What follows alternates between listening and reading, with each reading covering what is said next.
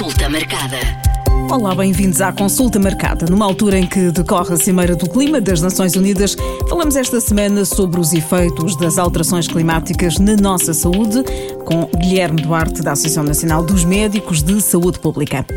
Olá, Guilherme, quais são as implicações das alterações climáticas na nossa saúde? Olá, Mónica. Um,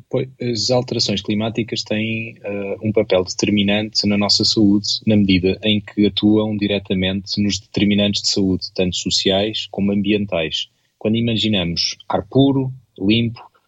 um, água uh, potável e de qualidade, uh, mesmo a quantidade de comida uh, ou, um, ou a questão da disponibilidade de habitação e de abrigos, tudo isto está diretamente, um, é diretamente afetado por alterações climáticas e, portanto, vai ter impacto direto uh, na saúde. E, de facto, um, os números que, de, que são uh, estimados internacionalmente são assustadores, no sentido em que se estima uh, entre dois mil e trinta e dois mil e cinquenta que o, as alterações climáticas sejam responsáveis por uh,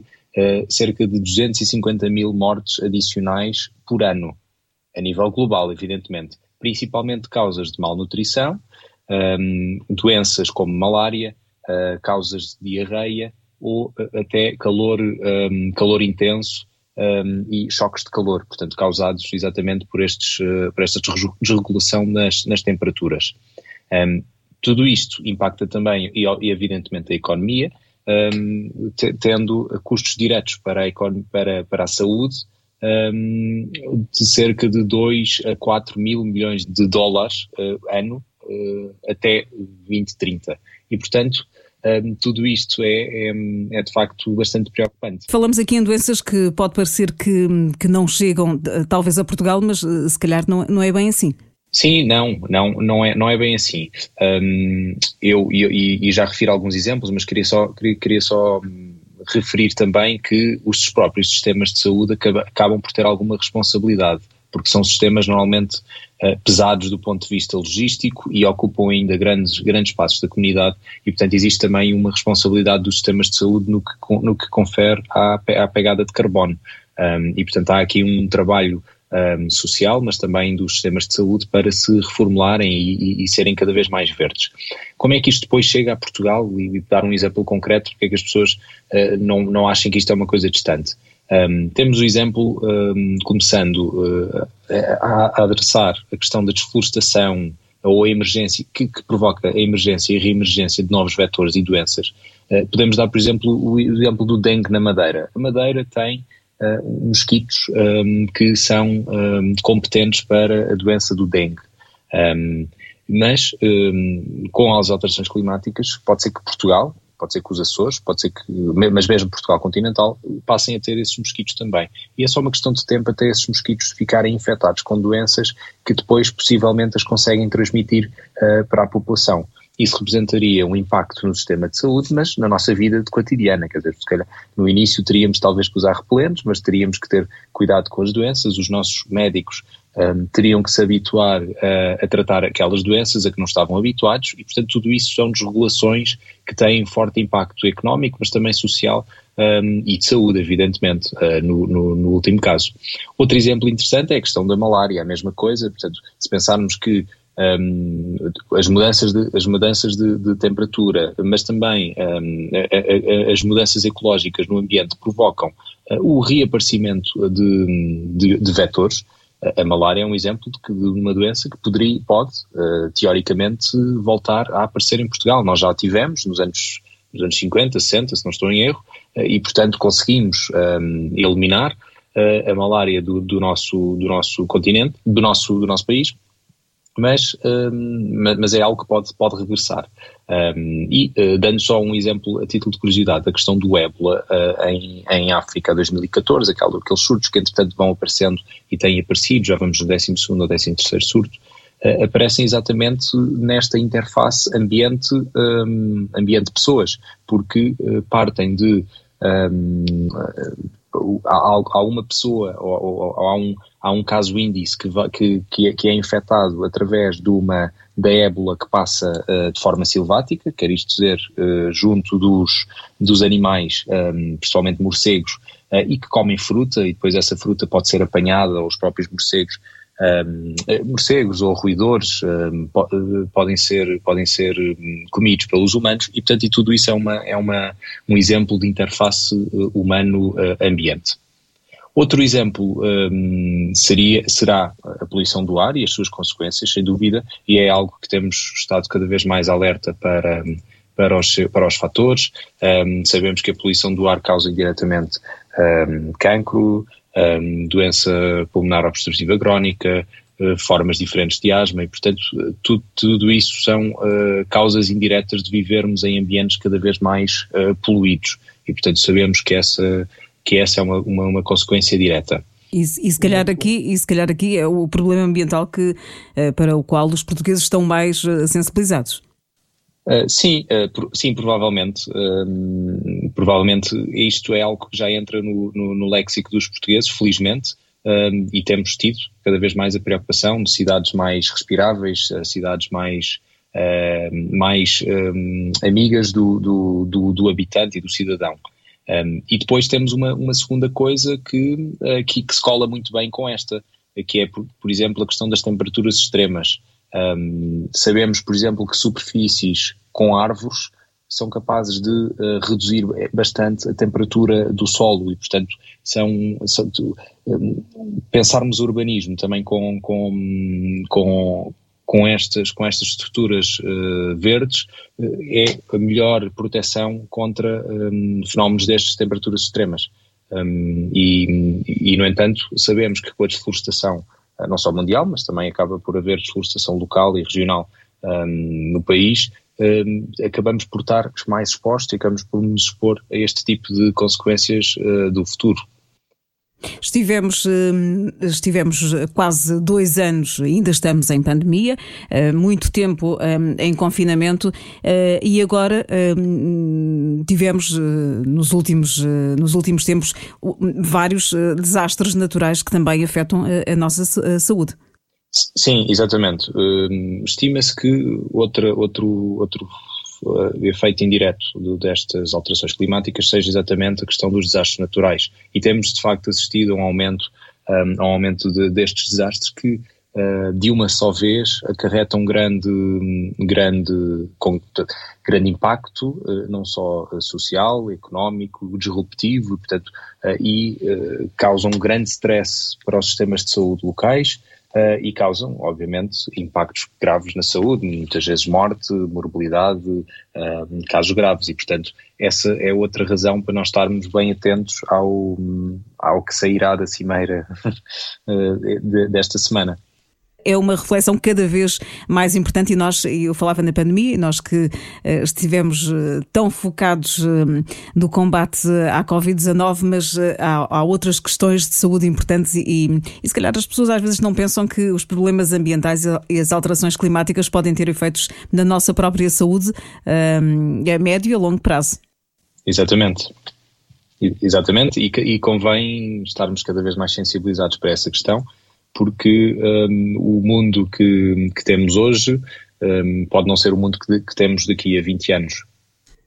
Da nossa parte, um, é, é um tema difícil de dar conselhos, mas se calhar uh, adotar pequenas práticas e, e pensar um pouco no que, no que poderá acontecer se não, se não mudarmos um, a atitude.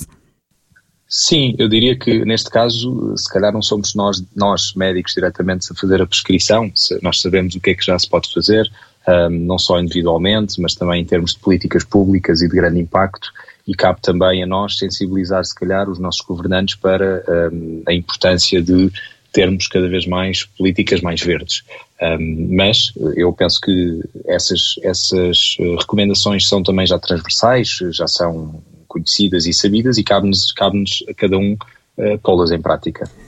É, é, é impossível médicos fazerem prescrição, mas, mas é, é muito pertinente deixar aqui o alerta para uma série de doenças que podem surgir devido a estas alterações climáticas e, e como o Guilherme falava, de algumas doenças que, que já não existem e que podem, podem regressar, nomeadamente a Portugal.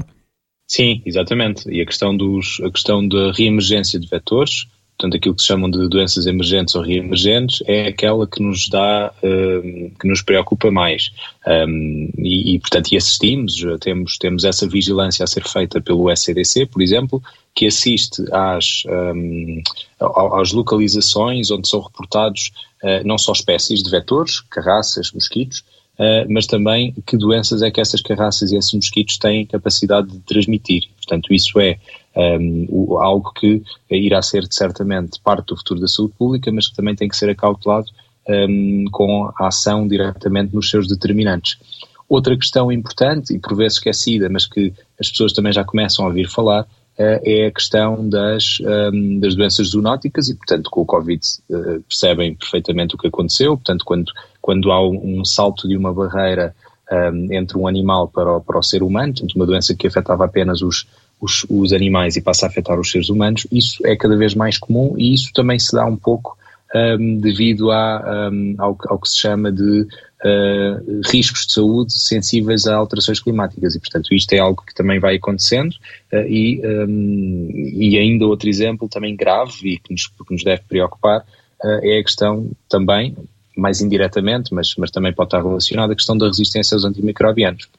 e que uh, promete também ser algo um, que nos dar, dar, dará, infelizmente, dor de cabeça nos próximos anos. Portanto, muito pragmaticamente, uh, uh, as, os principais riscos de saúde um, e que estão diretamente associados a, a alterações climáticas uh, podem ser, no geral, ditos como um, desastres uh, e, portanto, e, e, e danos causados por um, eventos extremos de, de meteorológicos e, portanto, sejam choques de, choques do sol, choques de, de, de calor, seja uh, choques do frio, portanto, picos de, picos de temperatura que podem causar um, ondas de mortalidade,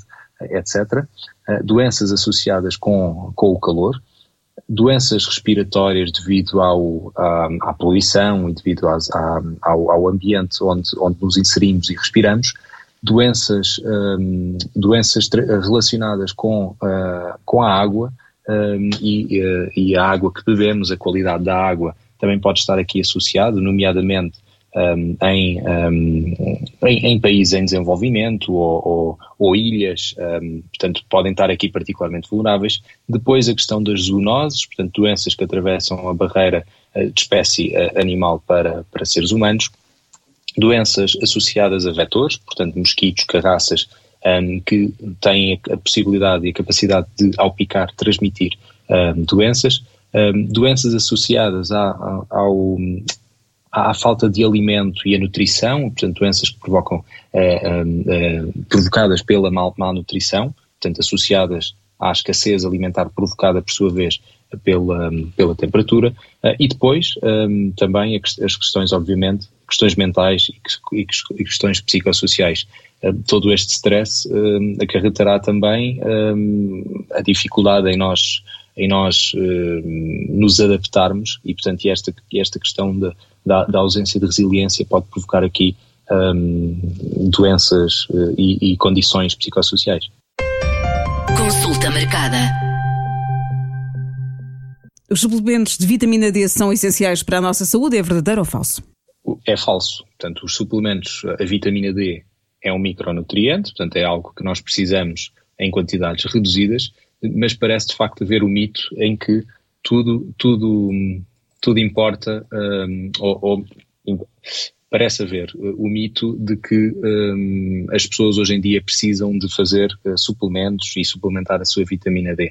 Uh, e de facto isto é um mito que parece plausível às pessoas, porque as pessoas hoje em dia passam muito tempo em ambientes fechados uh, e acabam por até muitas vezes ser aconselhados pelos médicos a minimizar a exposição ao, ao solar uh, para reduzir o risco de cancro da pele. Isso associado à questão do cansaço, exaustão, palidez, as pessoas muitas vezes imediatamente associam à, à vitamina D. No entanto, o, apesar de inicialmente ter havido estudos uh, que sugeriam efeitos positivos, esses estudos nunca se chegaram a, um, a consolidar e, portanto, um, os níveis de vitamina C, os, os níveis de vitamina D, perdão, necessários, um, que andam por vezes à volta dos uh, de vinte nanogramas por mililitro,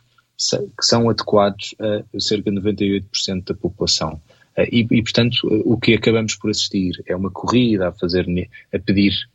aos médicos para prescreverem uh, níveis de, de, de, de serológicos de vitamina D, uh, no entanto, quando um, não, não há qualquer necessidade. Dizer que um, existe sim, obviamente, Uh, os suplementos são apenas recomendados para uh, indicações concretas, nomeadamente doença renal, doença hepática crónica, problemas de absorção gastrointestinal ou osteoporose, uh, e não no cidadão comum. Porque o cidadão comum pode, muitas vezes, ter to- tudo aquilo, to- todo o estoque de vitamina D, um, pode ir buscá-lo uh, à sua, com uma alimentação variada e equilibrada, nomeadamente uma alimentação que inclua peixes gordurosos, salmão e atum,